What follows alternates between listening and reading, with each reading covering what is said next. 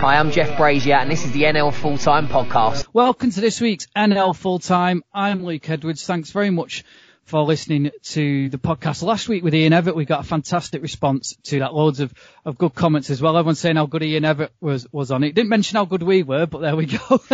we'll include ourselves in that, but everyone was saying how good it was. But it was a fantastic listen. And uh, joining myself, Luke Edwards, is Rob Worrell as always. Hello, Rob. Hi, Luke. Hi, guys. And uh, we've got a full house this week, so we've got Dickie Wharton as well. He's in his spare room. I am. Good afternoon. Nice to speak to you again. Is that your onesie in the background, Dickie? oh, I, yeah, I wish I should have moved that to one side, shouldn't I? Blurring my background's not hidden it in well enough. yeah, we're all in Vision. We can all see each other now. And we've also got uh, Chris Pratt, um, who's in Vision once again and, and looking out over the Derbyshire countryside. Yeah, good morning, guys. And we've also got Tom Lang, who's, he's in lockdown and he's got a lockdown beard and hair. Hello, Tom. Hello, how's everyone doing? Thank you. And uh, not a bookcase in sight. Normally, when you see these people in Vision, we've got they've got bookcases behind them. Not a bookcase in sight, thankfully. And, and, and our special guest, we had the manager who's top of the league last week. We've got the manager who's in second in the National League as it currently stands. It's Simon Weaver from Harrogate Town. Hello, Simon. Hello, good afternoon. Hi, lads. First of all, uh, how, are you, Simon? How how is the family and how's yourself? Yeah, we're very well, thankfully. Um, it's been just a, a crazy time, hasn't it? You know, in the out, outside world, and uh, just to be coming through at the minute, okay. Um, uh, you know, and being in regular touch with all our relatives, not least uh, my mum and dad just down the road, making sure they're okay, obviously is uh, our primary concern at the minute, and thankfully we're all all right. Yeah, and obviously, uh, how's the cooking going? Because we saw in a documentary a couple of years ago or last year, and, and you were you doing a lot in the kitchen, weren't you? Have you, have you been um, well, I wouldn't say a lot. I, yeah, I wouldn't say a lot. I'd say uh, pancakes are still important to us, you know, on a Saturday morning. Um, and uh, yeah, I tried them yesterday, but I tried them with a bit of a difference. Um, I've been watching a little bit more television in this lockdown, and, and James Martin's been on, and he he, he uh, I've tried thinner pancakes, what you'd you'd find uh, on on holiday abroad, and the kid it went down okay with the kids, but there were just uh, there were fewer pancakes, but but they were bigger and uh, and thinner, and um, yes, they were quite quite tasty, I have to say. Excellent. Well, uh, moving on to the football, obviously you, Harrogate Town manager, you've been there for 11 years now, and you've had a long association with the club as a player and a manager, and it's been a it's been an up and down ride at times, hasn't it? Yeah, it has. It has, and yeah, now now the season's well pretty much uh, been concluded. We think uh, eleven up. It's um, you, start you can actually reflect, and it, it's time to draw breath a little bit um, because it has been. It's been some ride, it's, you know, and you can see that when I look at images of myself 11 years ago, you know, it's, it's aged me somewhat, but, um, I've, I've loved it and I've loved the, the trajectory we've you know we've we've gone on. And um, and things have things have got better you know um, uh, over over that period of time. And and uh, the crowds have gone up and the teams got better and the gra- ground and facilities have got better. And, and, and I think the reputation locally as well. So it's um it's been great. It was really hard in the early days. And uh, it, it's never plain sailing and football. Never runs on a straight line. But um, I've loved it, and um, you know I, will continue to love it. Yeah, you had when you first went in, I think you were getting crowds like three, four hundred. You're averaging around 15, 1600 now, and uh, we talk about the 3G pitches. That's helped a lot, hasn't it? Not only mm-hmm. with getting the crowds and you get games on, but getting the community involved. Uh, to be honest, I think uh, when we did um, surmise that we, we thought, yeah, we, we need a change. You know, we need to really make an impact locally. Um, we ha- we do think it it really launched the club, you know, and um, we've got young and old play on the pitch. Um, it's been great to build it up as a sporting hub within our community, and you know, it was it was the right decision at the right time for us. Yeah, and and, and as I'll I'll start again. and the season so far is uh, is it's been pretty good. It must be frustrating. Obviously, we all understand why it's been stopped, but it must be frustrating that it stopped when it did because you're on a real flyer and, and on Barrow's coattails, weren't you? Yeah, it, it, it has been frustrating, but, um, I just think from my point of view anyway, we just, just felt a bit stunned at the whole pa- pandemic, you know, and, and looking on the news uh, a lot of hours of the day, um, it's eclipsed my mindset. I'm sure everyone else is in football. So, you know, um, that's taken a back seat, but obviously, you, you, know, you have to keep tabs on, on your profession and what's going off. Um, but it's, it, yeah, we were in a good position, you know, and, um, we, we uh, were due to travel down to Solihull. I think it was the first game that got called off in English football. Um, and we had the coach ready, but one player had gone down and felt like he had symptoms um, resembling coronavirus. And we had to make that decision, and we, we got called out a bit you know, by some Solihull fans at the time, I think, thinking that we were throwing it because they signed a good centre forward on the day. But I think there were there were bigger things that, that were looming large, um, and uh, I'm glad we took the decision not to travel that day. I mean, I think uh, we're definitely going to want to, to pick your brains a bit and get your opinions on um, on how you think the the pandemic is going to affect the league and what your views on on how it should continue are. Um, but just looking at football pre-pandemic first, um, you know, Barrow have had an incredible season, but your side are only four points behind. Over the last 10 games, you've dropped seven points, they've dropped 12. Um, what was the mood in the camp like? Did you did you genuinely feel that you could go on and, and get that title?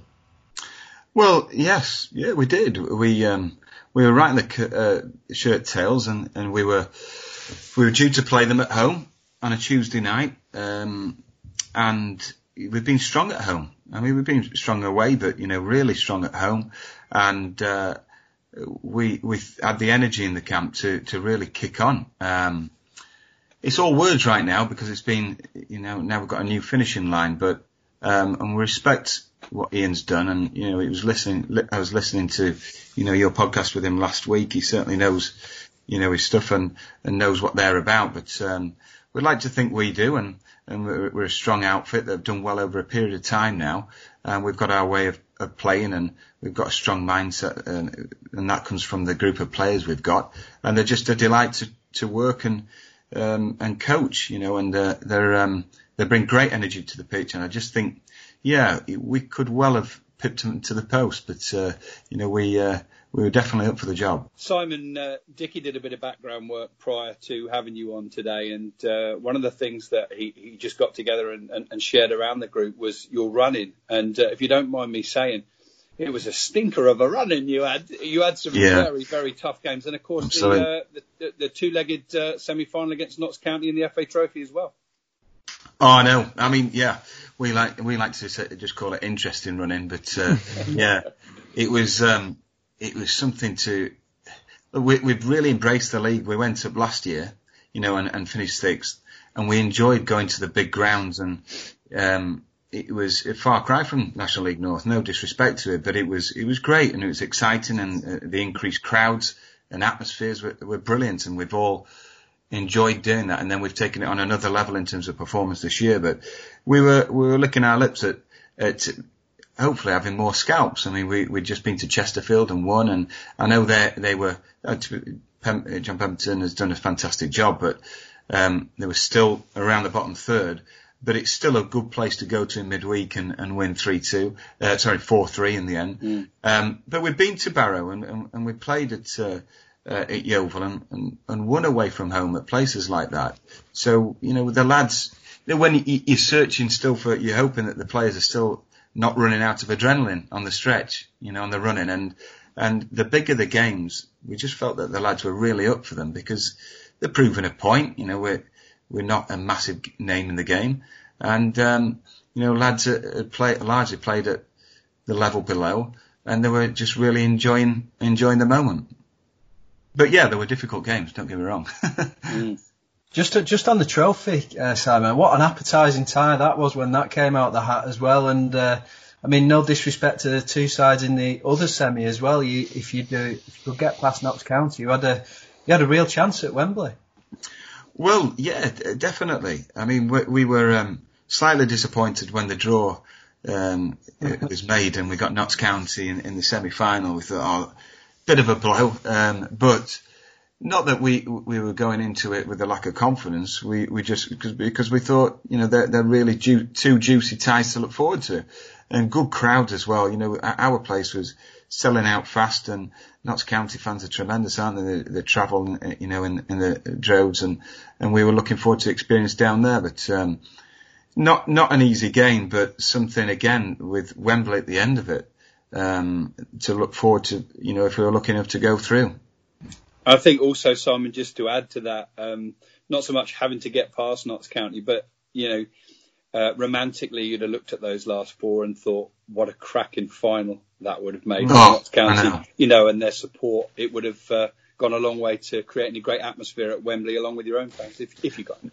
Well, absolutely. I mean, yeah. I mean, their their average attendance is there for everyone to to, to see, and they um, to go to Wembley as well. I'm sure the Notts County faithful would have taken thousands upon thousands, and you know, and I think that there's a growing interest in Harrogate. We're, we're still an emerging team, but um, it, they would have 100% having Notts County in the final um, would have made for a, a, a superb atmosphere. Yeah.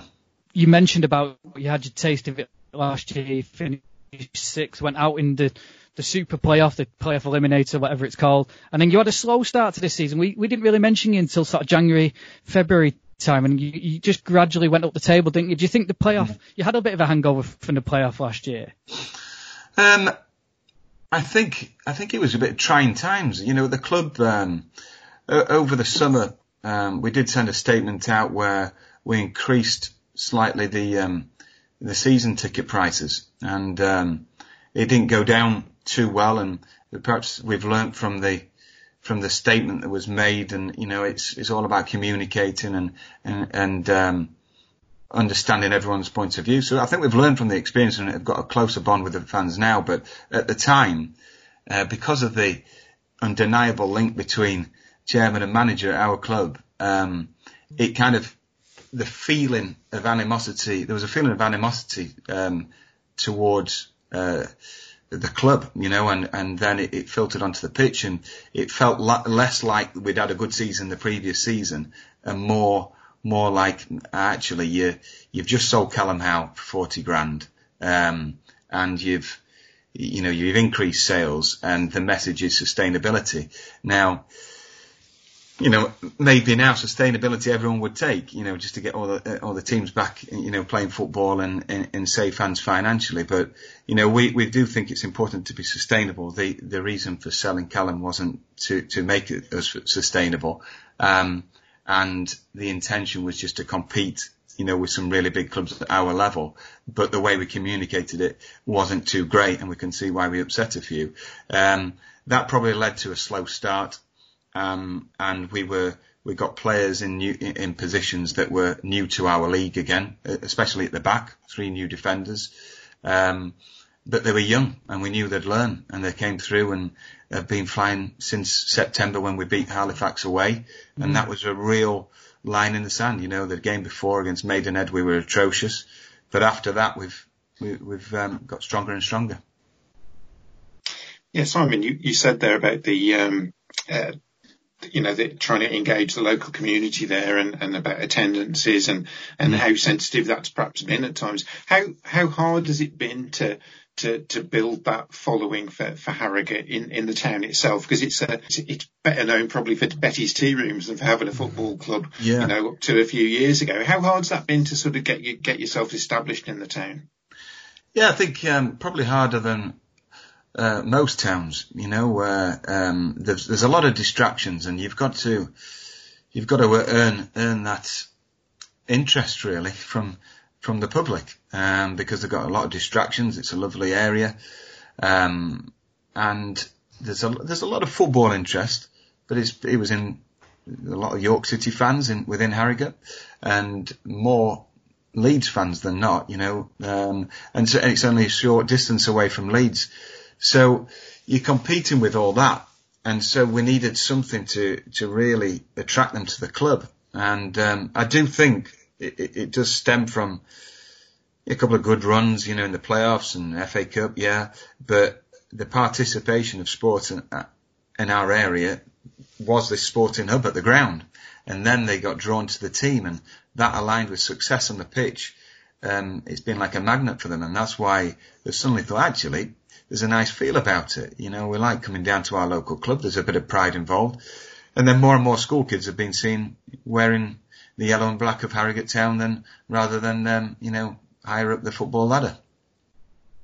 Sure, you. I mean, you've clearly had a, um, you know, a wider strategy then with you know, as you say, turning the club into a community focus. And I know you do things like, is it your physiotherapist is actually available for members of the public to come in as well, things like that? Yeah, well, yes, the year before we went full time, um, we, uh, we laid out the pitch, the 3G pitch, and then halfway through that season we had um, a series of meetings and, you know, one of which was to propose to go full time and how would it look, you know, and, um, so I had to go away and budget for everything and, and have a look at how it how it would look and how I'd pay for the staff and and uh, I had a meeting with Rachel who's immense. I mean, she's also uh, travels up as a, a, kit lady as well. So, um, but she's got her own um, clinic at the ground, so it, that's how it's helped to pay her wage.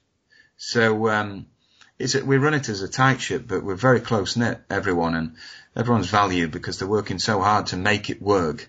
And when you're talking about the wider community, we had to do that, not just because the intent was to get the feel good factor, but to get the numbers in, in the ground, you know, and the, uh, bottoms and seats, you know, we need, we needed to look ahead and it's okay being aspirational and chasing that goal. But if you haven't got fans and you haven't got enough fans, then it's a hollow feel. And, you know, we, we didn't want that. We wanted people with us for an atmosphere. Um, and also to make it work financially because we didn't we didn't want to recruit so many players from higher up towards the end of the career, not given the uh, prerequisite in terms of you know the the energy and desire. Um, we wanted young, hungry animals that would attract people to watch it, and then they would come and, and pay for season tickets, and they'd be they're very interested in in following our team, and and that's what we've that's what we've got now, but we need to keep getting better in order to get more fans to, to be able to be a football league club. And talking of a football league club, Simon, I mean this is uh, this is the topic of the moment, and it feels like it's been dragging on for ages. And I mean, are we getting closer? I think we're getting close to, to some sort of decision. Um, mm. Well, I mean, what do you think should happen to the season, the rest of the season? Should it, you know? Um, yeah, it's options on the table. Yeah, I mean, it, has been quite a long, drawn out process, and it must be a thankless task being, you know, the part of the the leadership of the National League. Um, and I don't want to be sat here, you know, pointing the finger at people because this is unprecedented times and health is more at stake. But, you know, we, we've just wanted the season not to be, after 80% of games have been played, to be called null and void. You know, and for it just to be diminished, you know, and, and gone from the history books. Um, of course, you know, we're voting on, on, on the suggestion of playoffs, postponing it now or cancelling it. Well, we'd rather, we'd rather postpone it. We all, we know it's going to be difficult to, to play in them just to see if we can see light at the end of the tunnel from the Football League and Premier League on the decisions on promotion and relegation. And if we have no positions because it's been called null and void, then we might shoot ourselves in the foot before we actually know what happens higher up. One of the things which has come out this week, uh, Simon, is the, uh, the supposedly leaked um, voice call from Alex Rodman of Bristol Rovers, uh, where they're talking about the amount of testing that would be required. Um, you know, the idea of playing behind closed doors, the fact that there seems to be wealth before health is a bit of a mantra going around at the higher levels of the game. One of the phrases we keep hearing about is optics. You're clearly in the not you're not just the manager of the club, but you're involved in much higher level decisions at Harrogate Town. How much are you looking at this and thinking, well, actually, we are a community club. We've got to put the community first. Um, how much does that impact your decision making around what you should be doing football wise? Well, I mean, hundred percent don't think that that we should be playing football right now, and that's you know as far back as the Solihull game already mentioned, the the players and their families remaining safe and our fans have to be paramount in any decision making. Um, we've just it's that balance, isn't it? You know, you you want to the season to come to a conclusion in a fair way for everyone involved. However, if it's not safe to play, then it shouldn't, the game of football shouldn't be played until it is safe. Now they might be able to do it in an environment that's created in the top level of the game in the Premier League, where they shut players away uh, in isolation, and that covers the um, the period before you know anyone even could pick up something, so that the, and they're tested and they make make sure that in that small environment they're all safe to play, then they probably will try and play it because of the money at stake at the highest level. But you know, just reading the Telegraph this morning, it, it suggests that they need 14 votes to get that through. If they do at the top level, that might just work well for us because it might just filter down the promotions. And, and with regard to that leaked um, uh, uh, voice from Alex Rodman allegedly the other day, um, then promoting by sporting merit might just come off, but, but the catalyst needs to be from the top level uh, because you know, there's, there's, promotion relegation. The relegated teams from the, the, Premier League would make room for promotion from, for the likes of locally Leeds and um, and then perhaps there's no re- relegation throughout the system, they're just promotions, but which would be a good conclusion in my mind. One, because we've got a chance then if there's fixed positions and we're second, but also you, are rewarding success rather than failure. Um, and there's a freshness about all leagues. I know. Um, I was reading this morning in the non-league paper that you you have voted for the playoffs to take place. I've read a lot from managers saying who are in the playoff positions to say they'd be happy for the playoffs to take place, obviously when it's safe.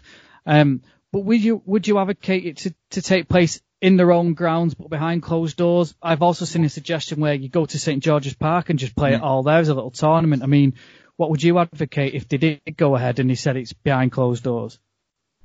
Well, I, yeah, it, I normally say um, don't play football unless the fans are there um, because it's just so flat and and also it just doesn't feel right, does it? But to conclude the season, to get clarity about moving forward, yeah, I'd, I'd, however way it was safe um, to do so at St George's Park or wherever, where you shut players down for a week um, and away from everyone, um, then fine, I'd be fine for that. Um, and that's why we voted for the playoffs, maybe to kick the can down the road a little bit until there's a bit more clarity higher up. But um, to give us a chance that all's not lost on the football in front. But I'll just be clear about it that health comes first, you know, and we have to, if the Premier League can do it and then we learn from them uh, that we can do it over a week or two weeks maximum, then of course you have to look at the costs and everything, but just, I'm sure we can learn from, from, from them at the, uh, you know, those at the top level. Um, if we can't do it, we can't do it, but at least let's deliberate when there's more information out there and how it can be accomplished. Alternatively, there's a vote as well, isn't there? I mean, there's an argument to say Barrow automatically go up and then devote a second team up as well, which would be yourself in second. And, you know, if the playoffs don't happen, it's kind of all up in the air a little bit. But is that something you'd advocate as well? I know it'd be to your advantage, but would you be happy for the clubs to maybe vote you, both you and Barrow up? Well, um, um, what would be the vote against that? What, what what would you suggesting that? Um, well, no, I mean, in terms of if the playoffs can't take place, that they basically just say, right, it goes to a vote, and because Bury aren't there, you automatically mm. put Barrow up, and then because they want to keep the two going up for the National League, that they automatically send second place up as well. Yeah, I mean, just just looking at it, if you look at the league tables, if they did promote and not relegate from League One, League Two, you know, in the Championship, three would go up from League Two. Mm and it would leave them, you know, with spaces in that league. Now, if if we can retain the integrity of our link with the of our standing in the game in terms of our league and League Two, the link there, then of course we'd be delighted to make up that you know that, that gap in teams that uh, and uh, and the numbers there, and we'd think that, but we do think that you know, we would have liked the, the vote on points per game or rankings to have been taken place already prior to a playoff vote, um, because I think there's a little bit of um, uncertainty amongst teams and managers now, um, thinking, well, what's what lies ahead of us, you know, after this playoff vote. Simon, is this your most challenging time as a football manager? Um, and, and one of the reasons, just to give that some perspective, not only do you have this whole scenario about how and when and in what way the season ends, but also how on earth do you plan for next season, not knowing what division you'll be in, especially given the potential infrastructure changes you, you, would have to make for promotion, um, not least of all the pitch. It, well, yeah, it's uh, it could be easier. Let's put it that way. Um, it's there's a lot to do, but for, we, we have kept up with communication level to the EFL. You know, Rick Parry just only emailed the chairman um, last week and said, you know, don't worry, we, we've we've already sent you an email saying you you are working towards you know the criteria that uh, and requirements that, that are necessary to make that step. Work has, uh, uh, has started on our family stand to increase the capacity and the seated area as well to get up to 500 seats, which is um, uh, which is which is sorry, 2,000 seats in a 5,000 ground, um, capacity ground, which is necessary. And then the floodlights as well um, are improving. Everything will be met. Obviously, the pitch has to be rolled up quickly, um, but that can be achieved, you know, as soon as we get clarity. But in terms of the player re- recruitment and everything, um, we've got a, a solid squad that there's only three players out of contract, which is we're probably rare in that in that way that in that, that we secure them, um, the vast majority of them, you know, already, um, which isn't easy, you know, in, in lockdown and and moving further ahead when we don't know when we're going to play football next. Um, but at least it does secure, you know, the wages of players. Simon, you, you've, you've already mentioned him a couple of times, and and uh, in terms of um, Harrogate Town, it, it's very difficult to separate yourself from, um, you know, the fact that you, you, your father's involved in the club as chairman as well. I mean, it's interesting that you, you said early on about, you know, putting pitch covers on and things like that. It's clearly a very, been a very hands-on role as well. But um, how challenging has that been having um, your, your, father as the chairman, and and, and you you had to sort of develop a thick skin over that time to to some of the criticism that's that that's brought, perhaps. Yeah, I, I think all managers have to get a thick skin, a rhino skin, if you like. You know, um, yeah, and over a period of time, the, obviously the angle there's an angle on most managers, you know, um, but there's a very obvious angle in this case um, because it's a father-son relationship, you know, and there's there's plenty of painter and decorator father and sons that, that go past, drive past you in a van, and hmm. um, they don't get too much stick. But in terms of the football arena, you, are there to be shot at. I understand because it, football manager is a, a, really good job. Fortunately, in my case, I was appointed under Bill Fotherby, the previous chairman, and after two years, uh, his his time had come to an end. But he could, my dad could see the passion I'd shown, and the improvement on the pitch was there for people to see. And he thought, you know what, I'll back him, you know, and uh, no matter who it is, whether it's me or the guy down the road, you're in the ring as a manager and you're under pressure. And uh, what he's, he's done is say, go on then, you can you stay in the ring, uh, but you have to get up every time you get knocked down and have a disappointment. You have to you have to problem solve and you have to get better. Neither of us are arrogant. You know, we try and go under the radar, um, not to avoid criticism. It's just our manners, you know, and uh, the way we the way we are. We just um, we're very driven. Um, but we're not flash. And, uh, but yeah, of course, course, sometimes you hear chants. You're not going to, I'm not in denial. You hear chants, oh, you only hear, or you're going to get sacked in the morning. And, you know, I, I don't normally go on Twitter, especially after games. But uh, with the unveiling of the, of the pit, of the new ground, of the new stand, sorry, the other day, I thought, you know, I might get some words of, uh, um, oh, joy, you know, because people aren't seeing football in the local area. And I have to say, I just went on to some, um, one reaction was, oh, how come they're doing that? Well, the chairman has to do that to deliver promotion, you know, if we go up and, and, and who's the, uh, and who's the manager? Well, it's the manager's son. Well, he's not going to get the sack then, is he? This other guy tweeted. And I was so tempted the first time ever to react to go, well, not likely when we're second in the league. Yeah. you know, have a look at the table, pal. But, uh, yeah. but, you know, I refrained from doing that. And, and, I haven't done it in 11 years reacted. But I thought, uh, yeah, it, it might, um, it does pose a, pose an issue in that, with that sense that you're always going to get that. But as a manager, you have to be able to talk to players, relate to them, earn their respect in order to get the thing moving forward and uh, and deal with other managers and deal with everything um, that a manager does and also uh, be be quite hands on and and uh, have a, a seat in all the management meetings and the club moving forward. So it's full on, but I'm up for proving myself, that's for sure.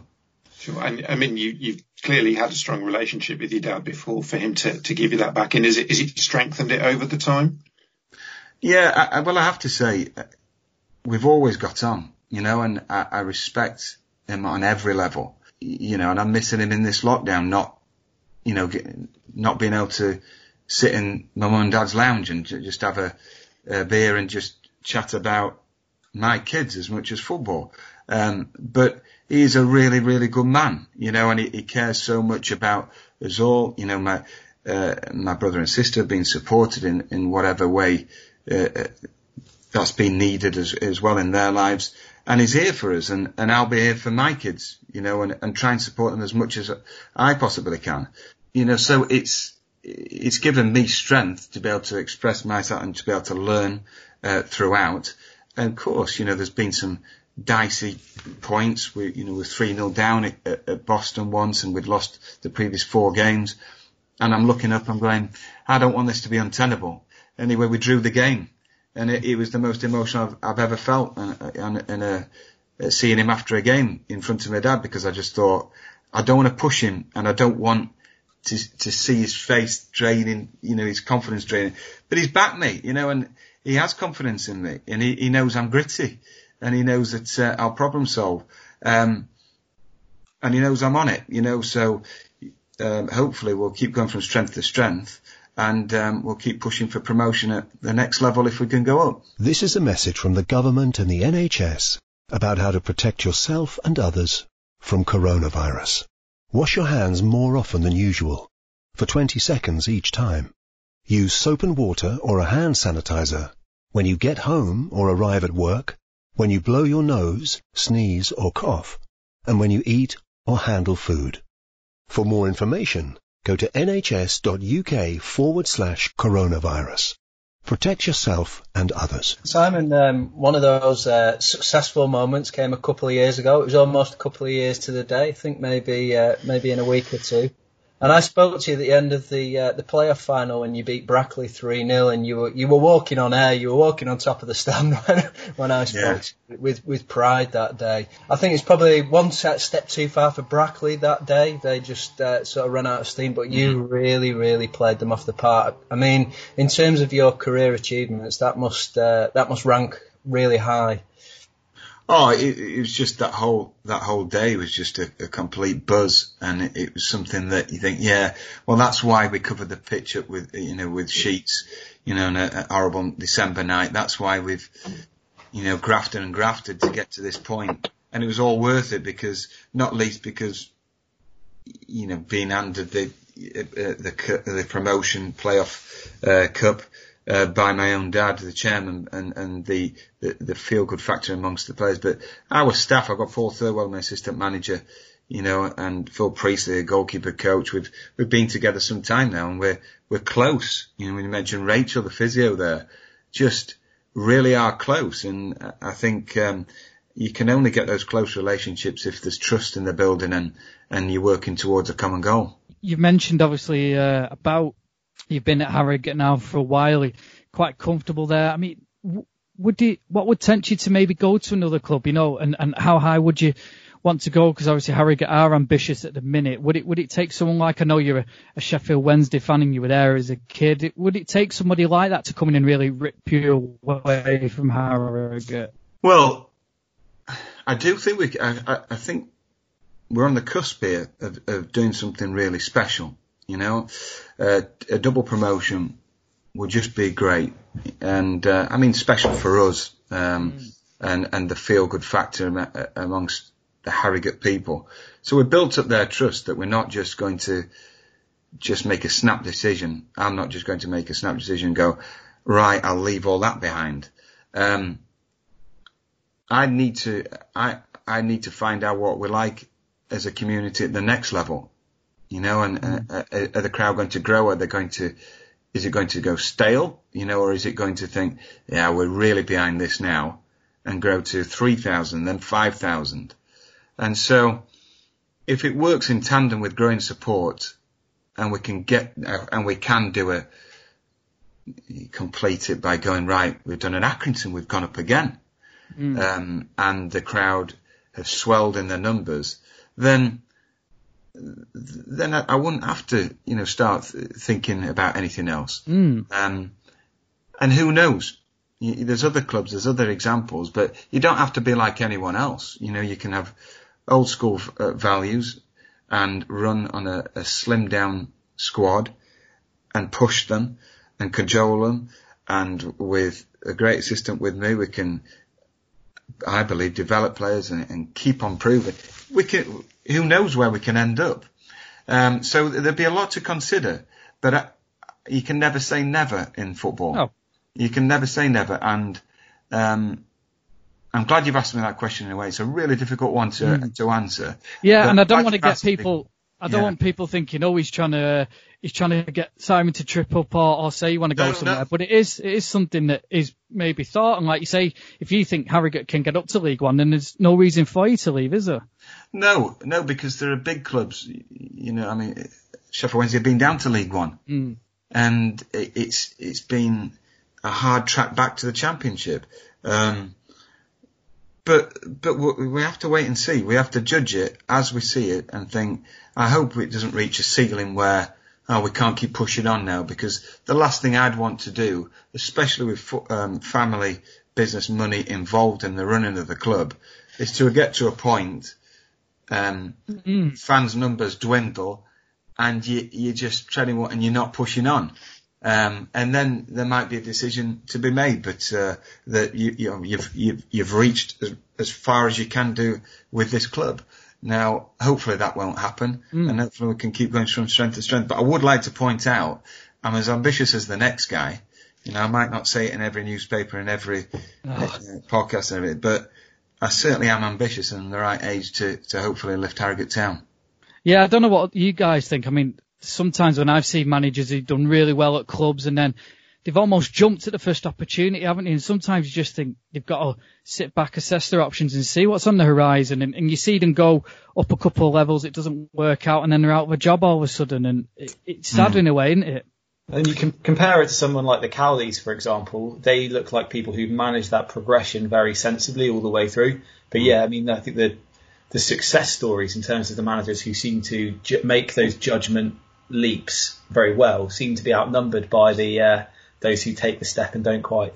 I know, I know. You could you could easily easily make a step up and go right. That well, that's a that's a good club. And then, um, but have you done enough work on what's the feel like in the club? You know what what do they want? You know for for the next five years, is it something to to build with, or, or are you just leaving something really good behind to go somewhere for six months, and then you bang, you've gone, um, and you're starting again at you know at 42 and um, it- like I say, it's uh, it's a good question. It's interesting you mentioned about Accrington because John Coleman, he had so much success at Accrington. I Mm. think he went to Rochdale, then Southport, and it didn't quite work. And he's gone back to Accrington and found success again. And sometimes a manager in a club can fit like a glove in a way, can't they? Mm, well, you look at Nigel Clough as well, and, and what happened there. And um, I, I know Nigel. I haven't spoken to him for quite some time, but just admired the job he did right from the early days at Burton. And you could see his signings each summer, just a couple or two or three at a time, and he just built up a squad. And and we've looked at that model, and we've looked at, like say, John Coleman, the job he's done there at Accrington on, um, uh, you know, really, really tight budgets, but a real good feel factor, you know, and uh, it can be done. Just talk to you about a couple of individual uh, players in your squad, um, if we can, Simon. I know I know Tom wants to bring up uh, Brendan Kiernan.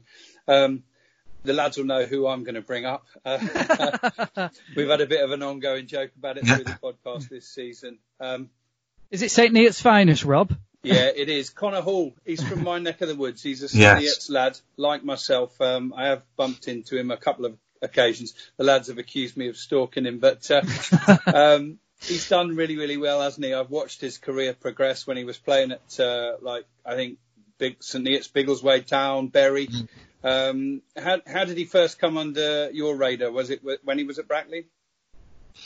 It's actually, his agent, um, his agent, the agents work in these ways these days. They, they, they send videos out to, to managers on WhatsApps and just got hold of this video and I thought, left footed, six foot three, four, um, very smooth uh, and passed it well, headed it well. So we went to watch him almost immediately. Um, and they played at Chorley. I thought, well, let's see what he's like away from home. Um, against quite a strong Chorley team at the time. And, um, and he, he battled hard and he did well and yet he wanted the ball. He split and played. He, he travelled forward with the ball and I thought, well, yeah, he's not short in any department for, as far as we could see. So we watched him for the, the remainder of that season. And then we, we made our approach and then I travelled down to your neck of the woods then, Robin, and had a chat with him in a, in a Starbucks and, and he, he, he turned up and, um, and you weren't there, so you weren't stuck. yeah. I was but outside, Simon. Yes. Yeah, well, yeah, but you could see why you might be because he, he walked in in, in slick back hair and, um, ordered a drink and, and all the girls in the Starbucks started gazing over at him. So I, I was like, come and sit here, see if it happens to me. but it didn't. It's, uh, no, he's, uh, you were thinking shirt sales at that point, weren't you? oh, yeah, exactly. Yeah. Well, in my position, you've got to think of merchandise as well as just being a good thing. So, um, no, he, has been a great signing for us, yeah. Um, another, another signing I wanted to ask you about. Um, obviously at non-league level, we typically see players stay in their local area. Um, the money isn't quite what it is at the Premier League, tempting people to move all across the country. Um, and a, a, look through your signings as Harrogate manager shows you've only signed from the south on three occasions. Um, I think is it Brian Dut- Brian Dutton, who's a Yorkshireman, yeah. Chip Jalaka, who's from Leicester originally. Uh, but this summer you signed uh, Brendan Kiernan, a man who's never played north of Milton Keynes before. What goes into the scouting process um, when you're identifying someone from out of your local area? And also, how do you actually convince a player to make that move away from, you know, Brendan Kiernan's a London lad, he's never lived outside London before. How do you mm. go about persuading a player to join your project? Well, obviously, you've already said it. We haven't done it too many times because it is a, a mammoth decision in a young man's life, isn't it, to move up and it's quite different Harrogate from uh, London, um, as you can imagine. And um, but I, I, we'd seen the coverage on the Scout Seven platform that all managers at this level get uh, uh, uh, get given for free, and so you see all the all the matches. But we got recommended in by an agent again, and um, and clips and the videos. I mean, they're never going to send clips of the the ball that slips under the feet or when they miscontrol it, are they? Miss chances. So he looked a world beater, but um, so I thought well, we've got to watch him. We've got to get a scout down there, and there's we've got a southern um, base scout. He followed it up and said, "Yeah, we like him." I said, "What's he like? You know, out of possession. We know he's got the tricks and he, he's good going forward. Oh, he's a worker." So then I sat down and and watched the games on the Scout Seven platform and. And I thought, yeah, out of possession, he, he, gets in narrow, he works hard, he's, he's, he could be one of us. Let's go and meet him. So I met him at the end of the season with his agent as well, and um, Peterborough Services, and, and he came across and straight away, sometimes you just know within a minute, don't you? You know, we think, yeah, there's something there. Big smile, waved, came across, and just a lovely, down to earth guy. And I thought you'll you'll you'll fit, fit in perfectly with the group, and um, I offered him at the end of that conversation, you know, a, a deal. Um, his agent then said no, uh, and then we came back again and came back again, and he he was just. I said, what? I, I asked him that question. I said, well, what do you think? You know, with your accent, you know, how are you going to mix up here? You know, how are you going to deal with it? Um, and he, he, he loved it because he said he, he moved up. He found this little place and he said, my next door neighbour actually talks to me. Morning, love, you know, and, and said, I don't get that down there. So, um, he's, he's actually settled in really well. He's had a great season on the pitch as well. I mean, um, I watched him a few times at Hampton and Richmond Borough, at Welling, uh, down in National League South, and he always looked like a player who could make that step up. Mm. Um, and obviously having the 3G pitch is perfect for his playing style as well. Yes, it is, and yeah, we've we've looked at that. You know, uh, players that can fit into our style of play, and we've played some. We have played some really good football, and um, and to be able to get players like Brendan on one side, like George Thompson on the other, uh, Jack Diamond, who we got on in on loan from Sunderland, on the ball, they're, they're exciting to watch. Um, so you know he's he's he's pitched in massively uh, for the club, and he's also played up front on, on the odd occasion. But yeah, he um, is is easy to manage, and is a dedicated lad. Simon, I'm going to uh, perhaps go with a, a, bit of a double question here because I think what you've said is just um, touched again on the, on the, the, the 3G pitch. I mean, how much has that um, perhaps influenced your um, your style, or, or was it that you felt that the 3G pitch would suit the style that you already played? Also, coming back to the signings as well, I mean, we've obviously just mentioned Connor Hall there and Brendan Kiernan. Who do you think's your most influential signing over the, the, the time you've been at Harrogate? Oh, a real tough one. I hope the players don't listen to this because uh, I can only please one. Um, I think because he's captain and because he's overseen that uh, transition. Um, when he came, we became full time. Uh, grew into it. Josh Falkingham has been brilliant for us. Mm. He's a player that other, uh, you know, our opponents love to hate. Um, but he um, has really, really helped us play the way we do. So collect the ball from uh, the defenders when they split, or he'll get it from the throw-in and set it back, and he'll get it again, and he'll switch play, and uh, but he'll also get in people's faces. He'll be vocal. He'll be vocal in the changing room, and he's completely positive and a winner. And so that in, that personifies what we want. Um, but he's a nice lad, so he's fixing up all the community um, uh, school visits with the players. He puts demands on them there and and he's but he's a kind lad at the heart of it as well. So he's, he's the perfect mix for us. So he's been a great signing for us. And with regards to the pitch, yes, it has helped us continue and build on what we'd had before in, in playing our system and way of playing. Um, we've not reinvented the wheel, but we we have scored a lot of goals in the last few years from playing our way. And it's a bit old school, you know, we've got flying wingers, um, we've got fullbacks bombing on, we've got two up front, and we're not ashamed to say it, but the, the Wyman have a freedom to come across the park as well in their half and, and play. Um, the three Gs enabled us to have some consistency, uh, you know, on the roll. Um, and before we hadn't achieved that with the pitch that we previously had. Um, we had a big slope. We leveled it. We returfed it. And then we had the worst summer of rainfall in the history of Harrogate, I think, and and so the roots didn't go deep enough to be able to absorb the water and and, and um, well and to have a flow off it for for drain, drainage. So it made it really hard. So we kept coming up to September, end of September and thinking we'll be all right this season as long as it doesn't rain. You know, and then we'll be, we'll keep being able to play football until it rains. Then after that, we had to be a bit more direct. Um, so it was very difficult, but at least at home we banged in a lot of goals just because we played the same way every every week. Yeah, sure. I mean, and your away record, you know, certainly more than strongly suggests that it's, you know, you're not just, you know, flat track bullies on your own surface. You know that you can go and do it away from home as well. Well, yeah, definitely. And um, going back to to Josh, um, we're we're not. He's by no means. He's probably the smallest centre midfielder at our level, but with the biggest heart and um, I might be biased towards him, but I just uh, he's been immense for us.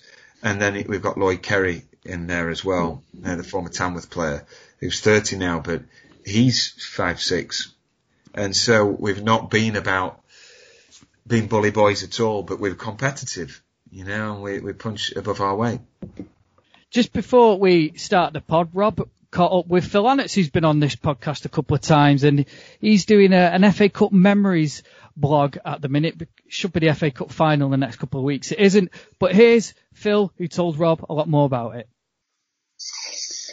It's great in these uh, challenging times to be able to focus on something new and fresh and a great idea that uh, a friend of the podcast, Phil Annett, has had. Most of you will know Phil or have heard of him as uh, Mr. FA Cup Fact File the place to go to if you ever want to check any stats or find out anything about any team in the FA Cup. I'm glad to say that Phil joins me now on the phone. Good morning, Phil. Good morning, Rob. How are you doing? Yeah, really, really well.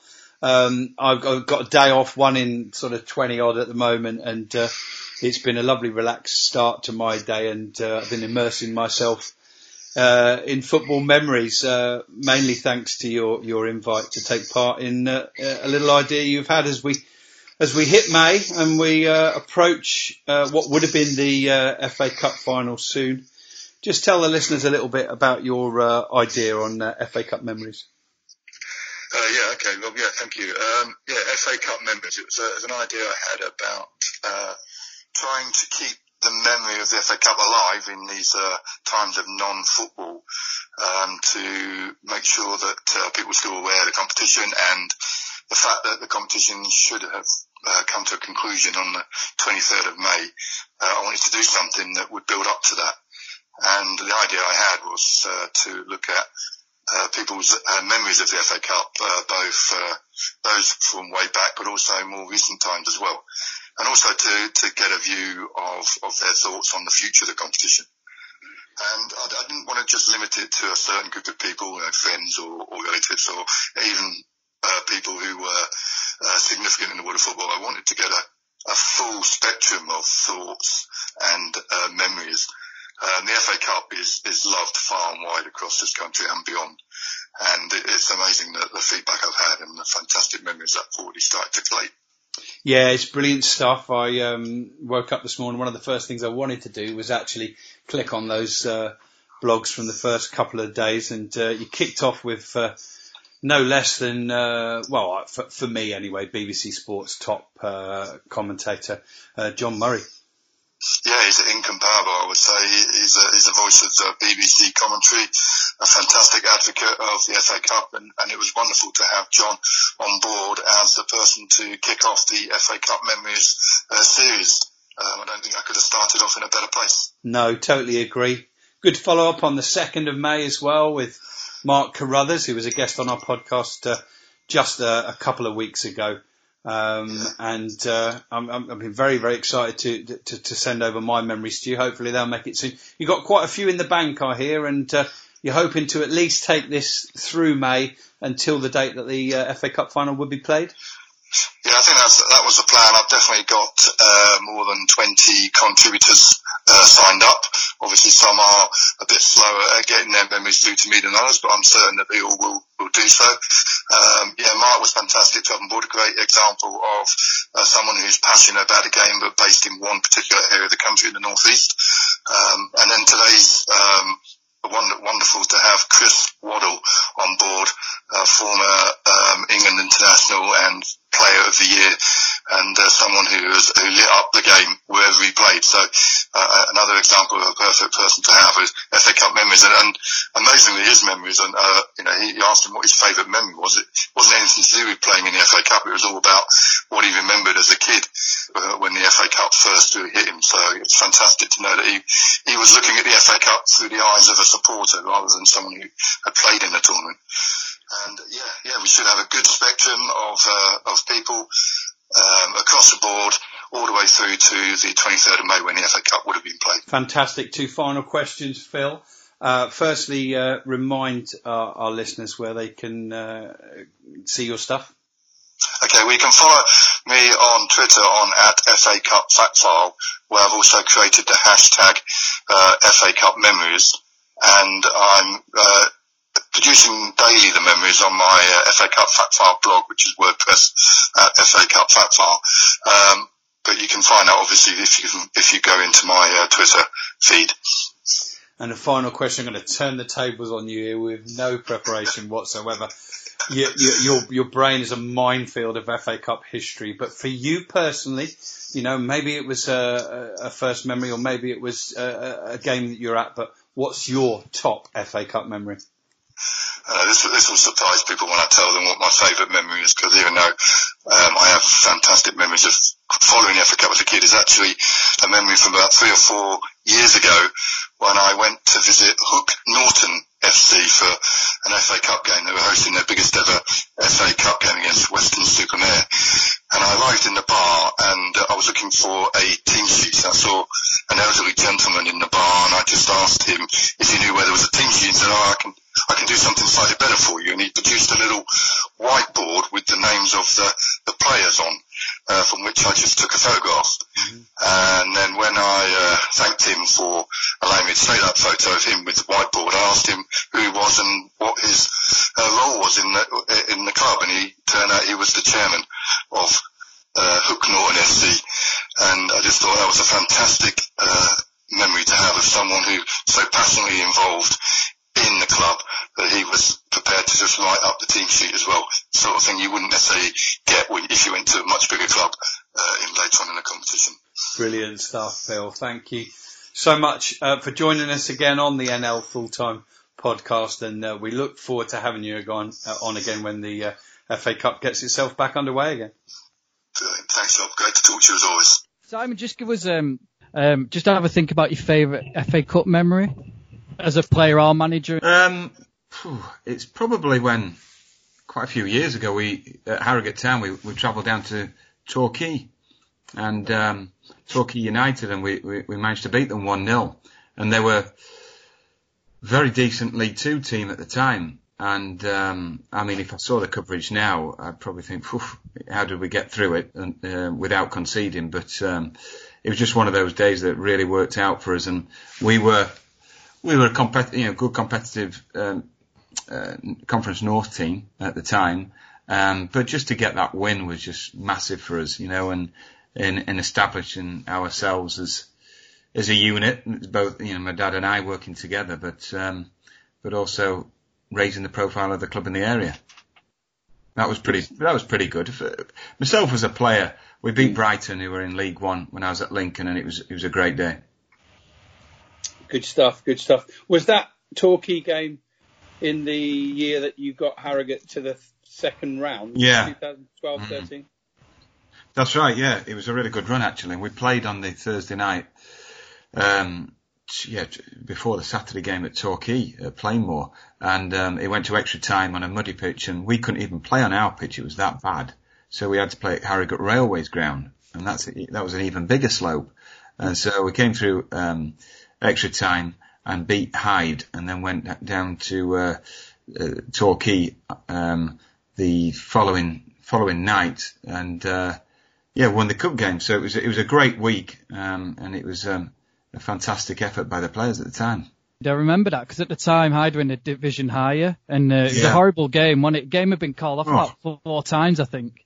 I know. Well, we had nine games called off that season at home, and so we ended up playing Harrogate Rail at Harrogate Railways ground, um, at Bootham Crescent at York, and at Doncaster Rovers uh, new ground. Um, uh, so it was we were all over the place, you know, just to get games on, you know, and we're pulling the sheets across the pitch on Friday nights uh, with the old groundsman and, and myself um, and my dad just pulling old plastic sheets just to try and you know keep the rain off the off the track, and then coming Saturday morning and be called off anyway. So um, it was a very tough time.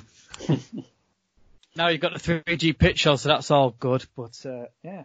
Yeah, well, that's one. That's another benefit of it that you know that um, no matter what weather, um, it's been it's been called on all the games. So um, we've been quite quite glib about it, you know, when others have been off, and we've taken a lot of stick about having a 3G pitch, but it's really worked out in our favour. Yeah.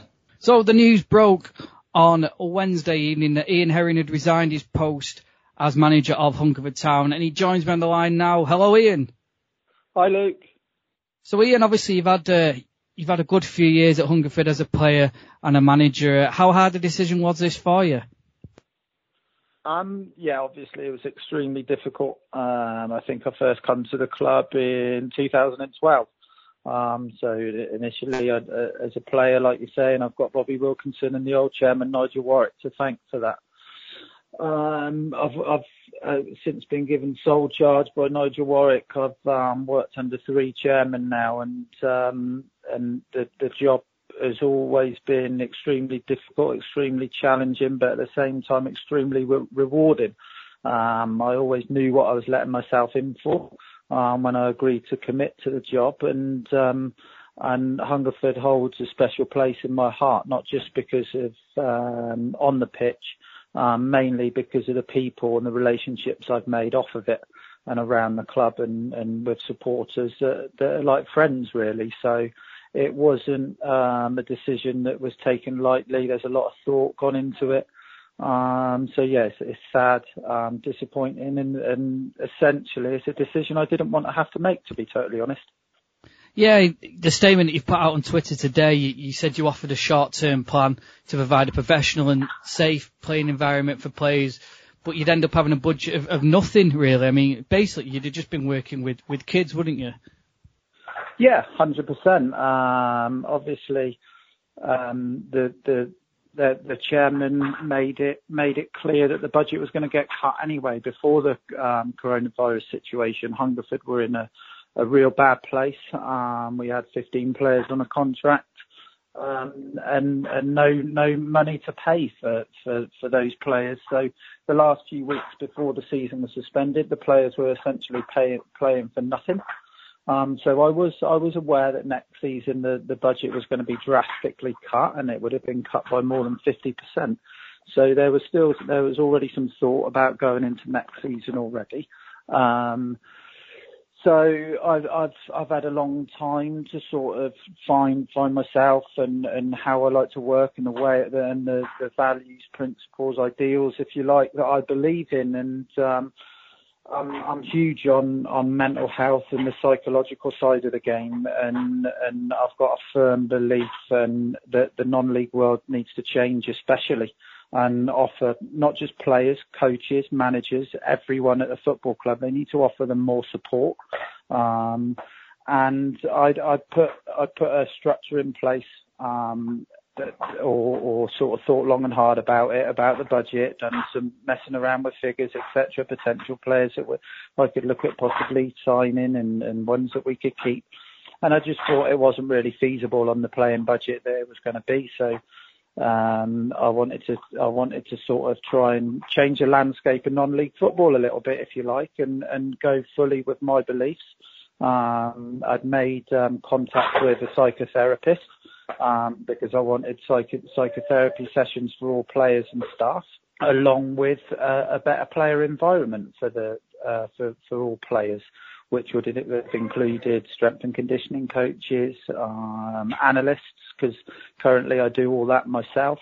Um, but it would have also included supplements for players for before and after games, um, and and food after training, things like that.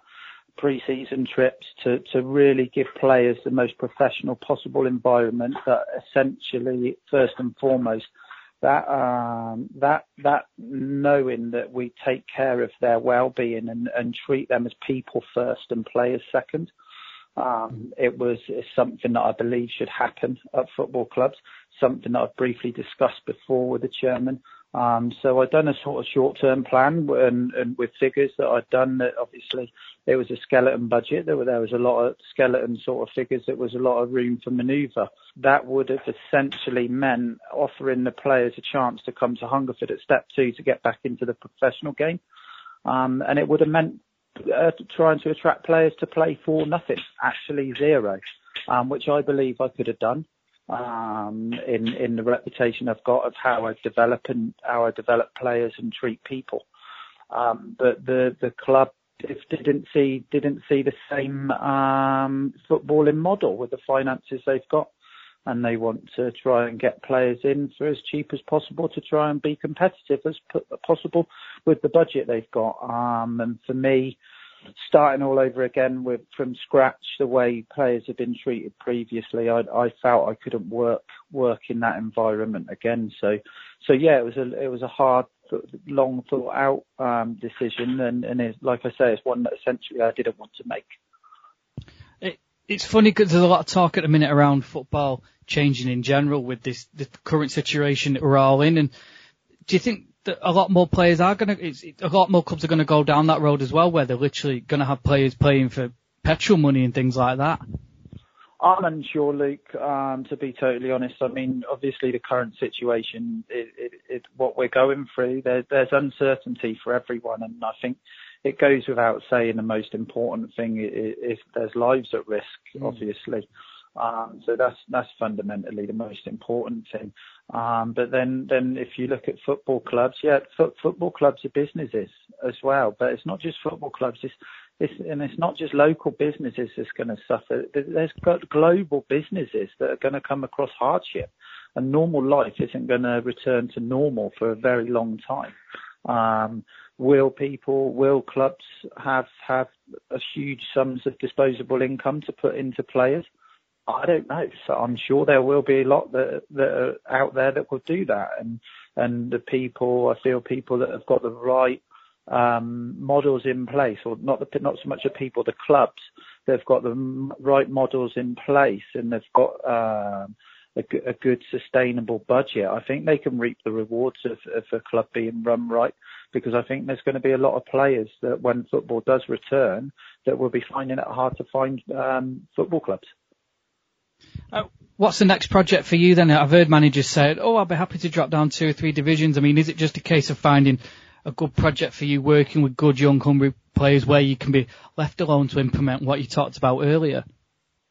I, I've not got no no plans. The the decision I've made wasn't made with anything else in mind. Um, I've kept myself. Obviously, I've been home for six weeks now. So I've got myself as fit as I possibly can. Um, I'm still able to play football, what level that may be. I don't know. Um, so if I if I feel I want to play, then then I've got the ability to still play. I love football. Um, a few years ago, I, I thought I, I I didn't love football or I was falling out of love with football, but it wasn't it wasn't that. Um, I was didn't agree with certain things that had happened, and I didn't like certain people in football. And but I love football. I love the game. I love developing players. And I've actually, as hard the job as it's been, it's been so rewarding. And I've learnt so much, and I've built, I feel, to, in the past two seasons, two exceptionally. Forget league tables because it's hard when you've got players that only tra- brand new players put together on a shoestring budget with no facilities, no training pitch it takes time to build those teams. And those two teams towards the end of the season have got stronger each year. So that I want to stay in football in what capacity? I don't know. Um, but do I want to drop down a level? No. I've never gone, I've never played football for finance. I've always played because. I hmm. want to be at the highest level I can possibly be. That goes the same with coaching and managing. I've got I've been released by Swindon Town as a player three separate occasions, and I feel I've got unfinished business there. And one day I'd love to manage Swindon Town, and if not higher. Um, but is that going to happen next week? No, it's not because Richie's do, Richie Wellens is doing a great job down there. But if I can manage at the same level or even higher, why not? Um, but mm. it, essentially, it has to be somewhere that gives me the right support because that's been lacking previously. You've done the manager side of it. You must have the hunger now. I know you mentioned about playing, but surely, like you say, you got.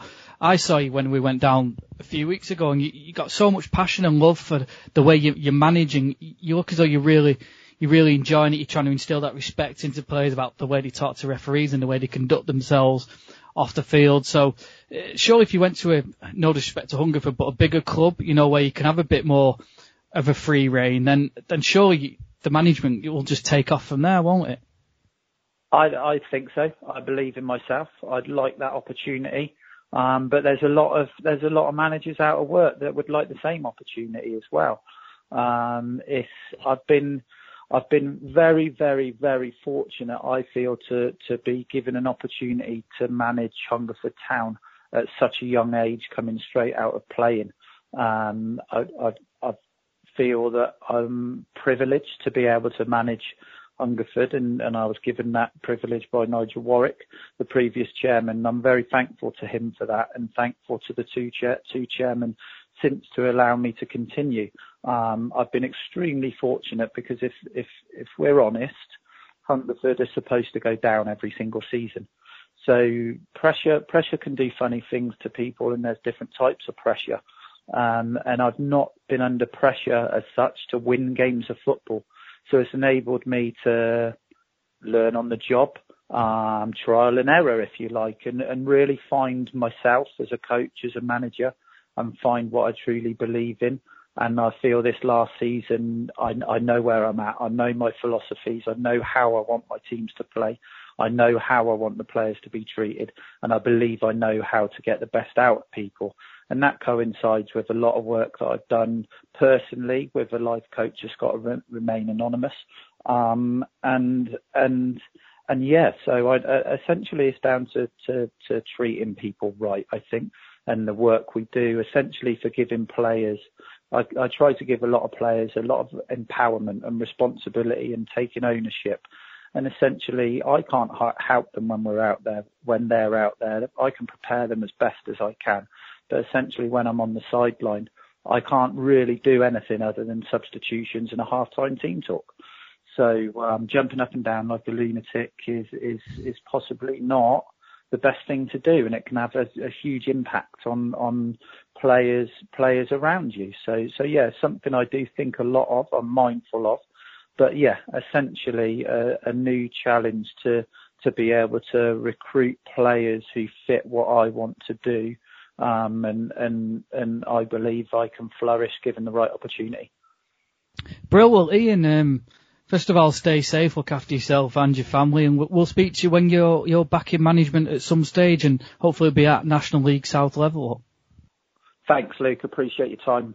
So that was Ian Herring. It wasn't. I, I did speak to him when I went down there, and it's not a, a total surprise. He has got some radical plans in place, and it's almost his plans are too big for a club like Hungerford in a way, isn't it?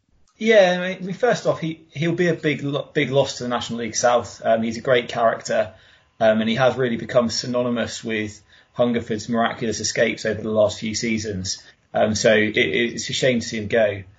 Um, but yeah, I, I, kind of can empathise with the Hungerford board based on, on what's being said there. I think we all obviously care about the mental health of our colleagues and our friends and, and the footballers that we go to watch, but for a club the size of Hungerford, I can understand why they would be wanting to spend their budget, which is quite limited, on playing staff, possibly above and beyond giving a mental health uh, support network, which which doesn't exist at clubs a lot higher up the pyramid.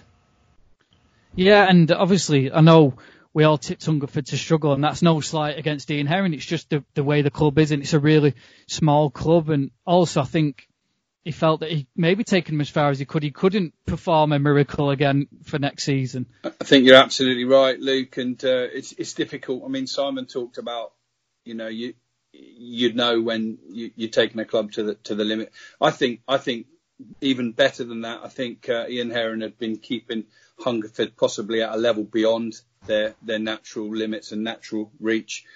The other thing I picked up on on the inter- in the interview is is just that he's a football man and he's still got his boots and he's keen to play. And Ian, if you're listening to this podcast, as I know you often do, stick your boots on and play. No matter the level, play football as long as you possibly can because you've got plenty of years to uh, add those grey hairs and stay on in management.